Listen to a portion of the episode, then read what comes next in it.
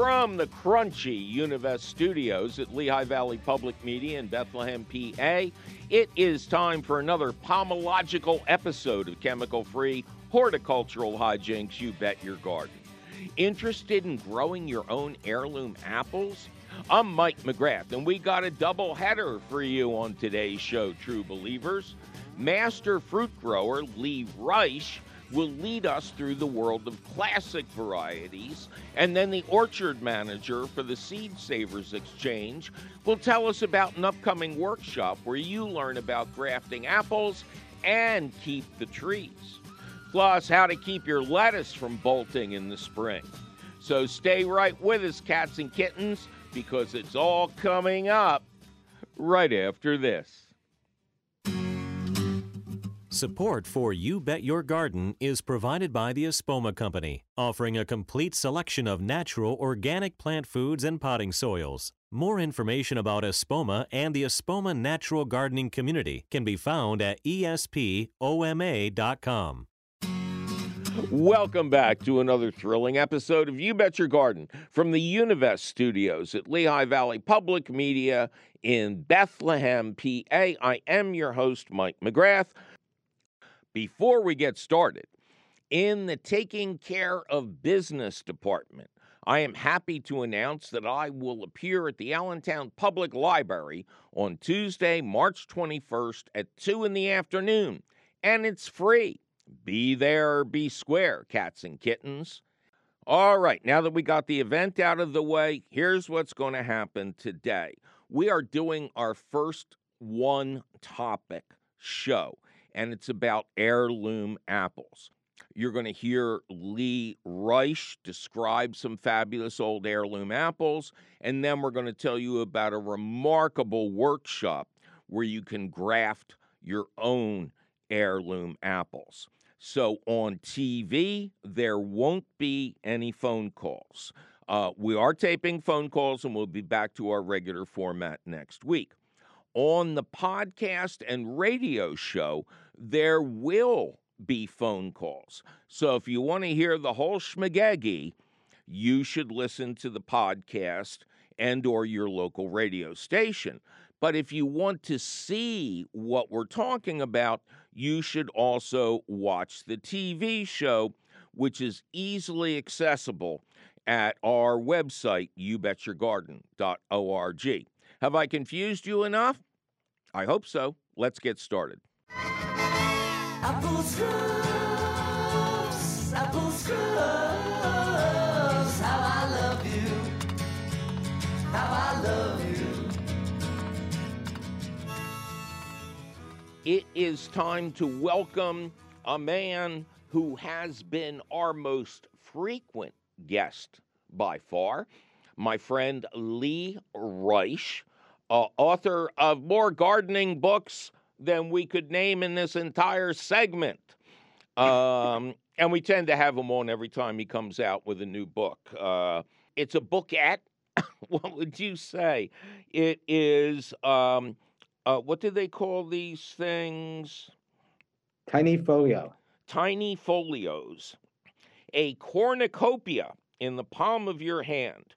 This little book features 250 delectable watercolors, most painted by women artists from the visual catalog of fruit varieties commissioned by the U.S. Department of Ag between 1886 and 1942. So, this is the kind of stuff they would sell at a botanical garden gift shop or in museums and stuff, right, Lee? Yeah, it's uh not even just in a regular bookstore. I think that you know you go to a bookstore and you uh, getting ready to check out, and all of a sudden you see this little book there, right, with some very pretty pictures in it and some history and some you know botany. I focused on the apples in this book. Um, they take up a good portion of the book, and I believe you have a special fondness uh, for apples. So, what I'd like to do is concentrate. I've asked you in advance to pick a couple of varieties um, that might be of interest to the homeowner uh, that are still available and or name some varieties that are no longer available um, but would have been interesting in the home garden. Uh, the Baldwin apple. Yeah, that's interesting historically, although, you know, for a home garden, uh, it takes some effort depending on where you are in the country to grow apples. So I would grow apples, the varieties specifically for the best possible flavor. If you're gonna put that effort, you can go to the supermarket or a local orchard and get all sorts of apples. But if you want like a really different, unique and delectable apple, grow that yourself. And oh, so back to Baldwin. So Baldwin was not the best apple in flavor. I mean, I have tasted it, but it, it um, but it was very widely grown in this country up to 1934. It was a, a very very cold winter. It was historical. There's there's whole like articles written just on the winter of 1934, and it wiped out, especially in the Northeast. Uh, th- that was the most widely planted apple, and it wiped them out. And when people replanted, they didn't want to risk losing it again. You're killing me here, Lee. You got to pronounce this one. Beld. Uh, Boskoop. So that's a Dutch apple, and it's a heirloom variety. And I have to say that I have not tasted that one. I planted it uh, back in the mid '80s, and it, I think because it was on a rootstock that was too vigorous, and I was trying to keep it. I had apples planted very close, so I had to keep pruning it to keep it small, which encouraged vegetative growth. So I never got fruit from it. But I had I have on very good authority that's a very good apple. so this variety is available today, but Yeah. it's specialty sources. Definitely. Most of these would be specialty sources. Calville Blanc. Calville Blanc, yes, I have had that one. That's is a very not only delicious but beautiful apple. It almost looks like porcelain. It was the favorite apple of Louis the Fourteenth, and it's definitely worth growing. And uh, you know, I grew it many years ago. I don't grow it now, but uh, I, I limited the number of apples I grow a few years ago. We move on to Cox Orange Pippin apple. Very delicious apple. That is the number one apple in England. And it has been for a number of years. I did try and grow it. One one problem with growing some of these British varieties and the Dutch variety, Belle de Boskoop that I mentioned, Right. it, you know, their climate is or used to be. It's not that different now. But you know, they have typically historically very moderate summers where it never gets too hot and winters never get too cold. And during ripening season, you don't get the, you know, a lot of heat. Uh, so it influences the flavor of the apple. So Cox's Orange Pippin is a great apple, but I'm not hundred percent sure grown here that it would give its best flavor. Oh my lord, I'm not uh, Spitzenberg. Oh, this is uh, its full name is Esopus Spitzenberg. Okay, so if I was going to grow one apple just for flavor, Right. this this is the one. Uh, Really? it has a long, it has a long history. Uh, first of all, it was Thomas Jefferson's favorite apple, Uh, that's a good recommendation. Right? And uh, yeah, he was no slacker when it came to gardening. And um, uh, the other thing is that I live right near the town of Esopus, where it originated. Oh, the next one. What a delightful name. The Swear apple. Swaar. oh yeah, that was a that was a misprint. Oh, okay. You know, you know these were the people that did these illustrations. They were artists, not not uh, pomologists. Right. So when people sent things in, they might have uh, misread the handwriting, or even people that sent it in might have not known it was. But swar is a Dutch word for heavy, mm-hmm. and where I am was settled originally by the Dutch, and that's another apple that originated in this area. And uh, once again, not a beautiful apple by today's standards, but um, but you know, very very good tasting apple. Right, because I see it's covered with specks, Right. and you know people are looking for perfect and would never consider that this is the way it's supposed to look. Right. Macoun. Oh, that's a very that one is very available today. It's sometimes called McCown, and uh, it was a, one of the offspring of McIntosh. Mm-hmm. It's not that old. It's only 100 years old as opposed to 300 years old. But uh, that is also one of my favorite apples. Interestingly, I grow that. I do grow that one Mm-hmm. because uh, just for the flavor, and I grow it, and an, and an orchard nearby grows it also. Right. to say the fruit tastes totally different from the two places. Newtown Pippin. What is this- Pippin? Pippin just means apple. Oh, okay. I thought that was Malus. Well, Pippin is a colloquial term for apple. Okay. The the variety originated in Newtown, New York, Mm-hmm. which actually the name later was changed to Elmhurst, which if you're a New Yorker, Right. you know that know That's Queens. Yeah. yeah, that's Queens, New York. And um and that was that's also a very old apple because obviously it has the old name of uh, Elmhurst and uh, it originated hundreds of years ago. It was very very popular apple, such a popular apple that that was the major apple shipped to Britain from the U.S. Huh. And when, and when Benjamin Franklin was in uh, England, Yeah. uh, serving as a diplomat or something, uh, he had boxes of them shipped to him there so he could enjoy them there. And then, you know, a century later, Qu- uh, Queen Victoria was so enamored with this apple that there was a special tariff on American apples to come into Britain. She uh, did not uh, have that tariff on on uh, Newtown Pippin apple. Ha ha! That's great. A- And I have grown that apple and I've tasted that apple. And that's another apple that is not at its best when you pick it. You have to let it sit in, in cold storage till about February and then it's really, really good. Well, uh, this is a good time for me to mention that the book is not just about apples. Uh, you cover a lot of other fruits, but it, it, as I was reading it, I'm thinking Lee loves the part about apples, uh, and I think the book could have been nothing but apples and still be cool. And then they might hire you to write a book about all the other fruits. but anyway, the name of the book is Fruit by Lee Reich, R E I C H. It's from Abbeville Press, and it's it, it is a great thing to just pick up and flip through. So, thank you once again for joining us and uh, elucidating us this time about apples. Okay, thanks for having me. Well, thanks for being had, Lee. You know, you're always welcome. Geez, I always think that when I say that. All right, take care, man. We'll see you again. Bye. Well, it's time for me to take a little break and happily announce that I will take to the road once again to appear at the Allentown Public Library on Tuesday, March 21st at 2 p.m. It is a free event, and that's 2 in the afternoon, cats and kittens, not a 2 a.m. show. You can enjoy lunch in the wonderfully resurrected downtown of Allentown. Come see me at 2 o'clock, and then you can do whatever you want. And remember, the event is free. I'm reasonably inexpensive, Mike McGrath, and you're listening to You Bet Your Garden from the Univest studios at Lehigh Valley Public Media in Bethlehem, PA.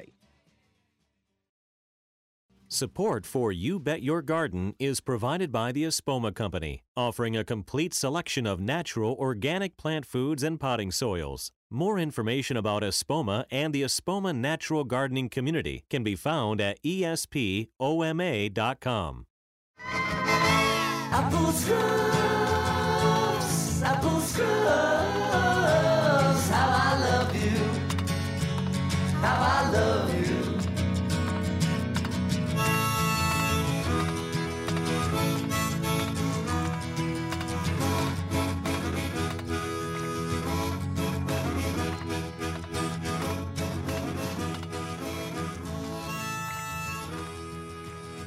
Welcome back to another thrilling episode of You Bet Your Garden from the Univest studios at Lehigh Valley Public Media in Bethlehem, PA. I am your host, Mike McGrath. And now let's take a close look at apples. We just heard and or saw Lee Reich, our favorite fruit expert, talking about heirloom apples and their beauty or lack of beauty, but their fabulous tastes. Maybe you wishes to grow some of your own. Well, guess what? The Seed Savers Exchange has a remarkable workshop coming up. One of the first I've seen of that uh, combines both the visual over Zoom or something similar with hands on experience. It, it sounds wonderful to me. And here to discuss it with me and all of yous is Jaime Hansen, the Orchard, what? Uh, I'm the orchard manager at Seed Savers Exchange. Okay. See, that's why I get the big money. I don't know anything anymore. Jaime, thanks so much for being with us. Uh, the series of workshops really jumped out at me. Now, before we get into the details, I want to alert everybody that the deadline for registering is March 23rd, correct?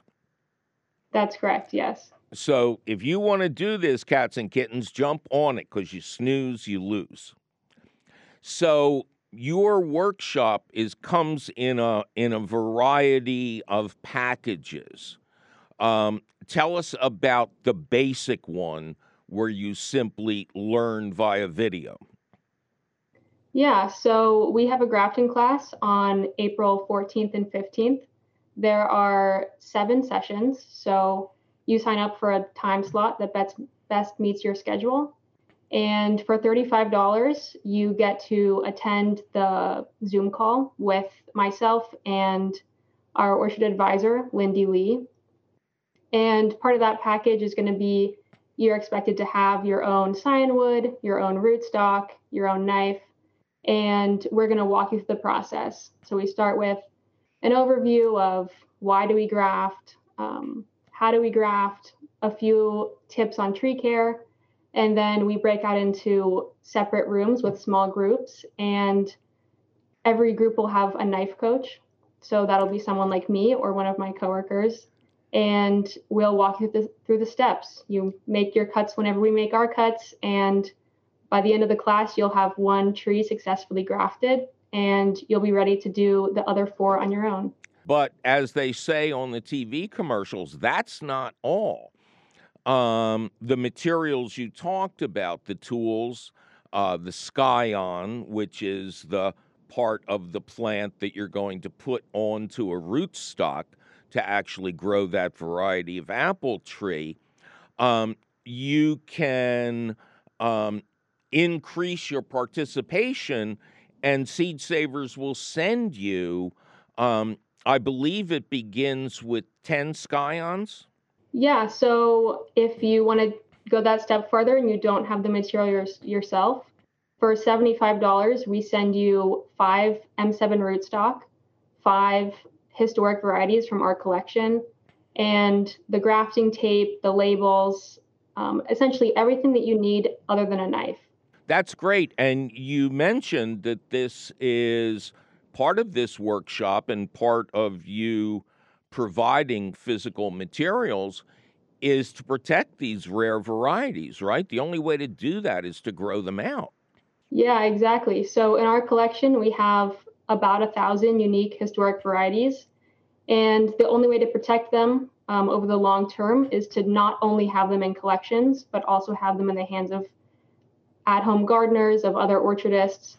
And so this workshop is really our way of ensuring that our work isn't standing on its own in our collection and that we are getting these materials back into the hands of your average gardeners, farmers, and anybody who's interested in historic fruit trees. And now let's talk about the bonus round um, where you're sending them everything but your own hands uh, to do this with because there's yet another level, right? Yeah, that's correct. So for $115, you get the five scion, the five rootstock, um, a thumb cot, your grafting tape, and then you're also going to get a knife.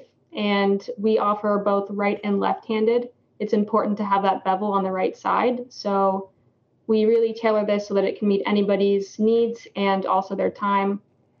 And for every level, the $35, the $75, and the 115—what's unique about our grafting class is that we also offer three follow-up sessions where we walk you through the first year of caring for your tree and what all you need to do to protect it from rodents, from the weather, and from maybe your kid in the backyard. well, the kid in the backyard is going to wait uh, until it gets big and then climb it. And that, that doesn't hurt anybody. Sometimes they can get the good apples up top. Is there going to be any attempt to stay in touch with these people? And in in addition, how many years until they get fruit do you expect? Yeah, so we don't have any programs where we reach out to people who have taken the grafting class in the past, but you can always opt to be on our email um, delivery service. We'll be reaching out about all of the different things happening here at Seed Savers. In terms of how long it'll take you to get fruit on your trees, it really depends on what variety. Some can produce as early as three years old, and some will take closer to 10 years. So it really just depends on what you receive in those five scionwood that we're going to send you. And again, uh, specialized tools that you'll supply. Go through those again because I'm fascinated by this. So the first tool you're going to need is a grafting knife. That's a single beveled edge, and we have right and left. You're also going to need the thumb cot. This protects your thumb whenever you're making those cuts. And grafting tape. This is a really flexible tape that holds your graft in place while it's healing. And then if you have them, this isn't something that we send, but it makes it a lot easier, is a pair of clippers. And of course, a tag, which I don't have an example of here today. How do people sign up? Yeah, so you can visit our website, seedsavers.org, and you can look up grafting class and it'll come right up. And then you just pick your time slot. There's seven options, and then we'll send you out your supplies in early April. This is just remarkable. I think it's a fabulous idea. Um, and thank you for coming on the show to help us understand what's involved. Jaime Hansen, the orchard manager at Seed Savers Exchange in Decorah, Iowa. Thank you so much for being on You Bet Your Garden. Thanks for having me.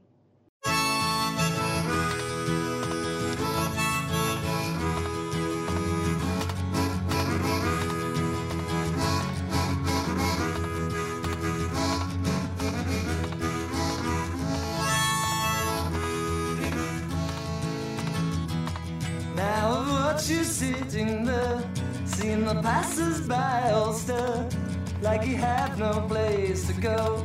But there's so much they don't know about apple scruffs.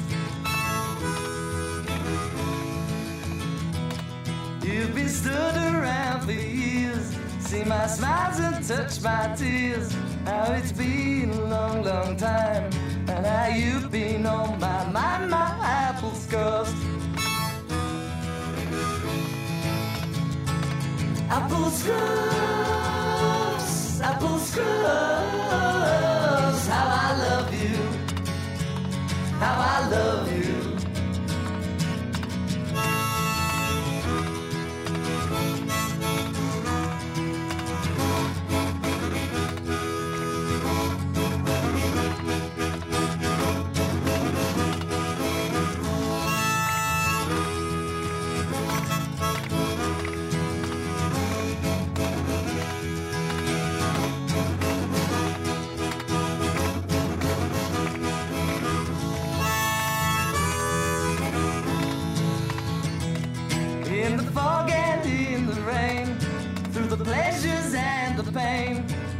step outside, you stand with your flowers in your hand, my apple scruffs. While the years come and go, now your love must surely show me that without all time and space, we're together face to face, my apple scruffs.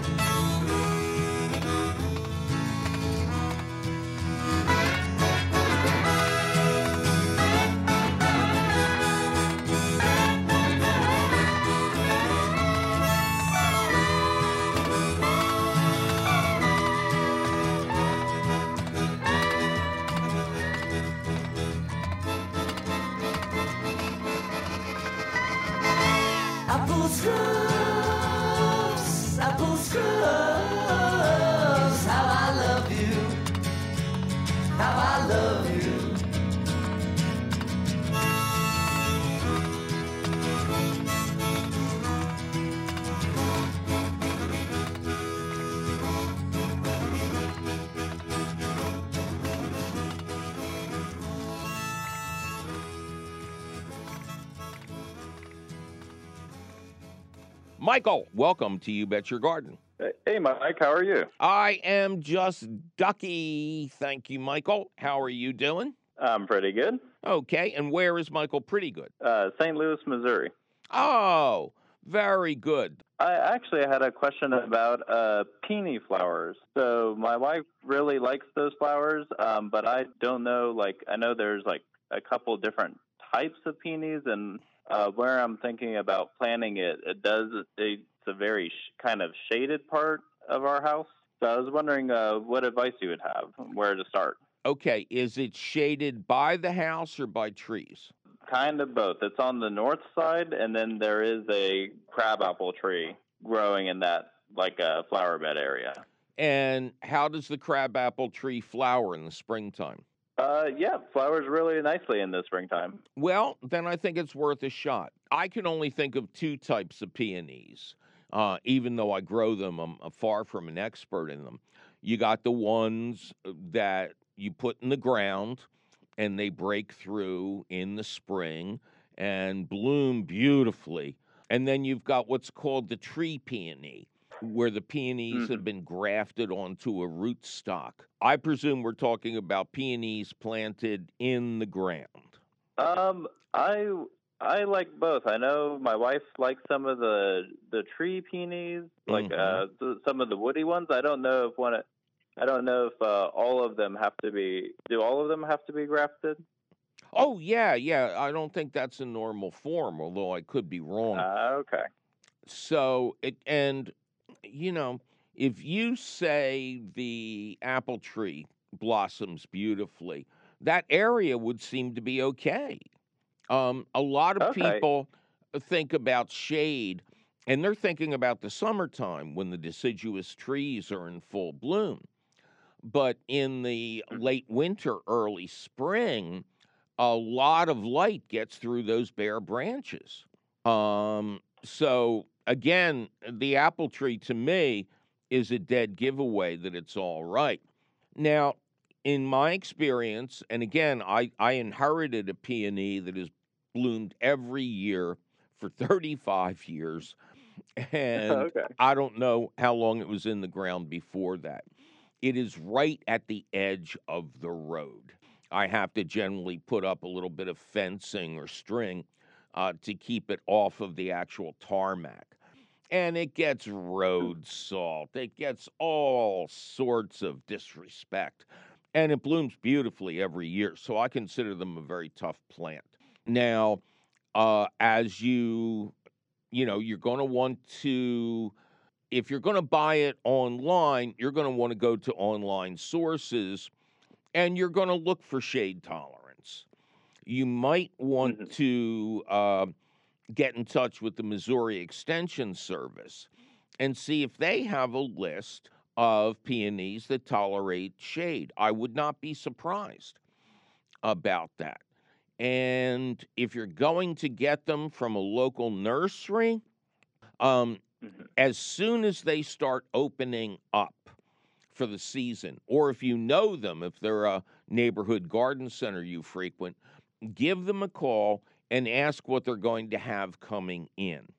And then you can Oh, re- mhm. you can reverse look up those varieties and see if they're ones that you want. Okay, that sounds like uh, some good idea. I also know we have the botanical garden here, so maybe I'll give them a, a call as well. And um, Oh, as far I- as I- for I appeared there. I appeared at oh, is that right? yeah, years ago. Meaningless. Yeah, it's a really beautiful garden. Yeah. yeah. Uh, um, If you but for, uh, wanted plant, hmm if you wanted to go there, um, well, you can go there just for the joy of it.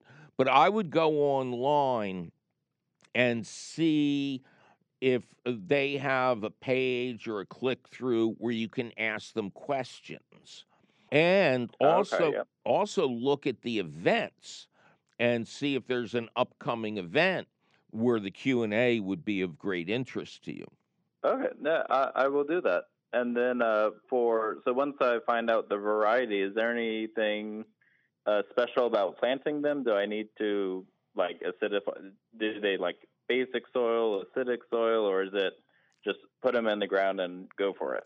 Well, the um, what I'll call the natural peonies um, Mhm. get you know buried in the ground a few inches deep, um, like spring bulbs, but Mm. they um, they really thrive. They send down deep roots. Um, that in in my experience, they actually mitigate downward, so that after like a decade, you can't find that root ball anymore. Uh, they're very hardy. Huh. They don't need to be protected over winter.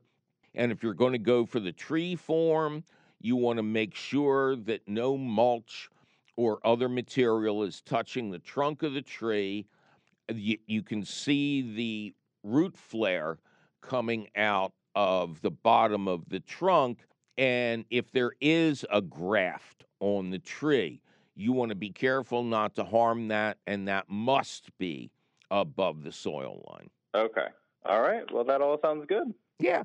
And after you get them in, you know, give some compost uh, around the base of the tree, the hardy perennial, you know, wait till it's all done, then spread some compost around because that's the time where it'll be developing the following year's flowers. All right. That's a lot of help. Well, it's time for me to take a little break and announce that we are addressing one of the major concerns we've been hearing about this winter. Why does my lettuce bolt so early in the spring? It turns bitter. I can't stand it. Well, in this week's question of the week, we're going to address all the ways you can lengthen your lettuce harvest in the spring. That's coming up soon on You Bet Your Garden from the Univest studios at Lehigh Valley Public Media in Bethlehem, PA. This is 91.3 FM WLVR Bethlehem, a broadcast service of Lehigh University, streaming online at WLVR.org from the Univest Public Media Center.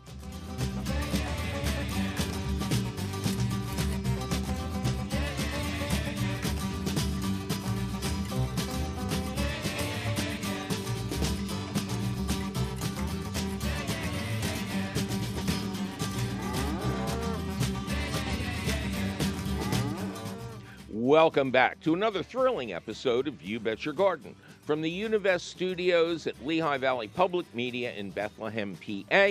I am your host, Mike McGrath, and we're in the stretch now, cats and kittens. In this week's question of the week, we're going to address all the ways you can lengthen your lettuce harvest in the spring, right after another phone call at 888 492 9444. 888 492 9444. Dan, welcome to You Bet Your Garden. Hey, Mike. Good to be on. It's good to have you on, Dan. How you doing? I'm doing great today. And where is Dan doing great? I'm in Cheverly, Maryland, right outside of D.C. in Prince George County. The greater DC area. I miss it. I used to spend a lot Yeah. of time there. Um, okay, so what's up, man? What can we do you for? I've got a um uh, a nice little little little yard, and I've been doing a lot of gardening, but I'm always looking for more cheap ways to get compost and, and to be more efficient. And so I'm hoping to put a, a compost pile in my yard like my dad had growing up. Um, I've got one location that that works well for it, um, or at least it's out of the way of pretty things. And uh, my question is whether bamboo and Japanese knotweed, which grow in my neighbor's yard next to it, uh, are going to invade that compost pile, and then am I going to accidentally transplant, you know, pests all over the yard? Well, you'll probably do that anyway. Um, how close is the Japanese knotweed to your property? It is. Uh, it, it has made occasional forays uh, under, so I imagine that the, the, the rhizome is there already. Uh, I see like one, I've seen like one or two sprouts come out, but it's. I mean, I could touch it. It it comes over. It leans over my fence, and then I occasionally one or two will come up, and as soon as I see it, I try to pull it out immediately. But that's as much as I've done. Because you know, if that gets established, you're you're done. You won't have a garden. yeah. well, luckily this is like there. I mean, it's a good. I don't know if this makes a difference, but it's a good 40 feet from where I have the rest of my garden. It's it's this one little corner, and then there's grass and a terrace, and then and then on the upper side of the terrace is where I have the actual garden, which is a, a good distance away. Is you say it's up on a terrace, so the knotweed. No, so the the knotweed is down below, Right. and then uh, up up above there's there's a, a, a an area that has like my my patio and and uh, uh, uh, some garden beds. Okay, so it would have So to it's climb. pretty far away. It would have to go, yeah, pretty far, like the length of my house. Well, you know, it will eventually. You can be sure of that. Now, let's talk about the bamboo. Um, on my property, uh, Mhm. let's take the house in the middle, and then heading north, of course, is my garden, because just to the south is a stream, and then there's a clump of bamboo that was planted perhaps 75, 80 years ago. So it predates me and my neighbors, making us innocent. Um, I do most of my composting in the back of the garden, uh, but one year when I was overloaded with leaves, I set up a uh, black plastic composter over there and was astonished at the end of the season. You know, it had been full, filled with leaves and coffee grounds and Mhm. stuff. At the end of the season, a bamboo culm had come up and knocked the lid off. So, I mean, it was, I am Godzilla, you are a foolish, puny little man. Right. But it didn't harm the compost. You know, when Mhm. I when I took the uh, the composter off, you know, there's no bottom on those things. You don't want a bottom Right. on them. And then I was just able to harvest the compost um, around the bamboo. So Mhm. you know that's the situation um, whatever you do you want your compost pile no matter what you're going to uh, encompass it with surround it with whether it's wire fencing um, some sort of a wooden compost bin um, Mhm. you want to make sure that it's protected first of all from the knotweed you want to make sure it has ground contact so earthworms can come and go and help you Mhm. out and if knotweed gets in there you're doomed i mean you're just you know you got to sell the house in the wintertime and try again someplace else uh, but the bamboo um, you can work around however the bamboo is going to continue to advance into your Right. property. And that's a bigger danger because that will affect your foundation.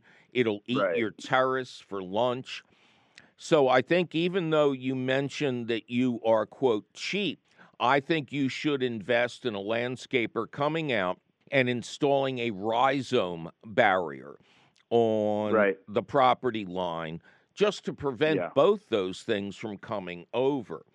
It will Will that prevent the Will that prevent the knotweed as well? I mean, is it effective against the knotweed as well? It should be. You know, they're Okay, both yeah. rhizomaceous plants. Um, you know, and again, a landscaper is going to know the correct depth, and they're also going to know how to correctly install the material. That's very important. You can't leave any gaps. You can't do slipshod work, but it will keep the uh, bamboo on your neighbor's property, and it should keep out the Japanese knotweed as well. Because, like I said, that's both of them are just going to continue to advance to your house Right. until five years from now you go, oh, I should have done something five years ago.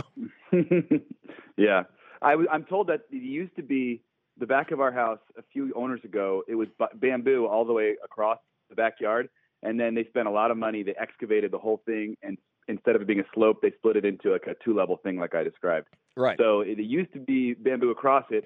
So now the bamboo is just on the other side of the fence. So I don't know whose fault it was, but it shouldn't have gotten there in the first place. Well, if you know where your property line is, if it's on your side, it's your responsibility. If it's on your neighbor's side, it's their responsibility to get rid of it. But I Right. think in this case, being proactive um, with the rhizome barrier, especially at this time of the season before the bamboo starts to run again, I think it'd be a wise Mhm. investment. All right. Well, thanks so much. All right. You take care, sir. Thank you, Mike. Bye bye. As promised, it is time to get to the question of the week how to get your lettuce to persist into summer. Eric in State College, PA writes A couple years ago, I noticed that my lettuce was bolting and becoming really bitter early in the summer. And replanting lettuce in the warm summer soil was not productive. So I started using shade cloth over my lettuces and similar cool season crops. I purchased 40% sunblock shade cloth and clipped the fabric to the rabbit slash groundhog fence, which is about two feet above the raised bed. Note be careful not to let any fabric dangle onto the ground because groundhogs can climb the fabric. This has extended my lettuce season, except for the groundhog issue. Perhaps this year I will extend the shade cloth to cover the tomatoes if things get too hot. My response Eric, if summer gets too hot for tomatoes in central PA, I'm moving to the tropics of New England. Anyway, you point out the challenge in trying to enjoy your first ripe tomatoes in a summer salad. By that point in the season, heat sensitive lettuce will send up a tall central stalk and the leaves will become bitter, as evidenced by a white latex like liquid on the cut leaves. Shade cloth is an excellent way to slow this process. Available at hipper local independent garden centers, shade cloth comes in a variety of percentages, indicating the amount of direct sun it blocks. It is typically suspended on hoops to hold it above the plants. The taller the hoops, the better, as a too close to the plant setup might trap excess heat and defeat the purpose. Professional shade cloth is draped over very tall hoops and left open at the ends to protect against trapped heat. Used correctly, shade cloth will lower the temperature at the soil level, especially with adequate watering, which is important. Now, if the water is applied with sprinklers, it should only be done in the early morning. If you're using drip irrigation, do it when the sun goes down to chill the soil. Remember that lettuce plants thrive in cool soil, but lettuce seeds do not. You want to start your first run or two indoors and transplant them into the soil as soon as it's, quote, workable, which means not frozen. If you're in an area where frozen soil quickly morphs into hot days, install the plants at night. If you're in a really cold clime, remove all mulch from the planting bed two weeks in advance to allow the sun to directly warm the soil. Use row covers to protect the plants from extreme cold early on, then switch to shade cloth when the heat gets hot. An easy alternative is to situate the plants where nearby trees will provide shade as they leaf out, but they will allow full sun to hit the plants before that. Note lettuce sown in the quote fall, which really means late August in most regions, will always grow better and easier than spring lettuce. In late summer, early fall, the soil is warm and ideal for direct seeding. Then the shorter days and cooler nights will prevent bolting naturally. Do you really care if you enjoy most of your tomato and lettuce sandwiches and or salads in early September? It's a heck of a lot easier to achieve. No matter what, pick the tomatoes and greens early in the morning for the sweetest flavors. Variety choice is crucial. In the spring, you should only plant varieties touted as heat resistant, heat tolerant, or, quote, slow to bolt. Back in 1994, garden writer Lois Trigg Chaplin compiled a list of heat resistant varieties for the July August issue of Organic Gardening magazine. her first choice was pretty obvious Slow Bolt, which was spelled and is spelled S L O B O L T. And it was indeed the slowest variety to bolt in her Alabama garden, while the popular variety Green Ice lasted the longest at a nearby neighbor's place. Both are leaf lettuces. A Florida gardener found Sierra, a loose head lettuce, to be the best at beating his extreme heat. But it was also the winner in Londonderry, Vermont, a polar opposite in climate. Oregon State University researchers developed a head forming variety called Summertime, which should grow in summer, right?